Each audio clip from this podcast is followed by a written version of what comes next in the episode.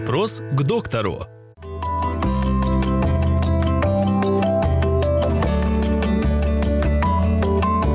Каковы первые признаки болезни Паркинсона? Болезнь Паркинсона ее по-другому называют э, дрожащий пара- паралич. Она проявляется тремором либо в каких-либо конечностей, либо в голове. То есть не обязательно, что сразу н- начинается тремор или дрожь во всем теле. Это может быть либо рука, либо нога, либо голова. А также э, нарушение движения, ригидность мы ее по-другому называем. То есть человеку э, тяжело разогнуться, согнуться, то есть э, скованность движений. Также могут быть нарушения э, настроения, э, депрессив- депрессивное состояние, апатия.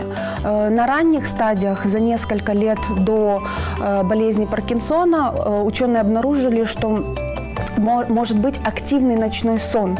То есть э, быстрый сон, э, человек и разговаривает, шевелит руками, э, ногами, и это является предрасположенностью к развитию болезни Паркинсона.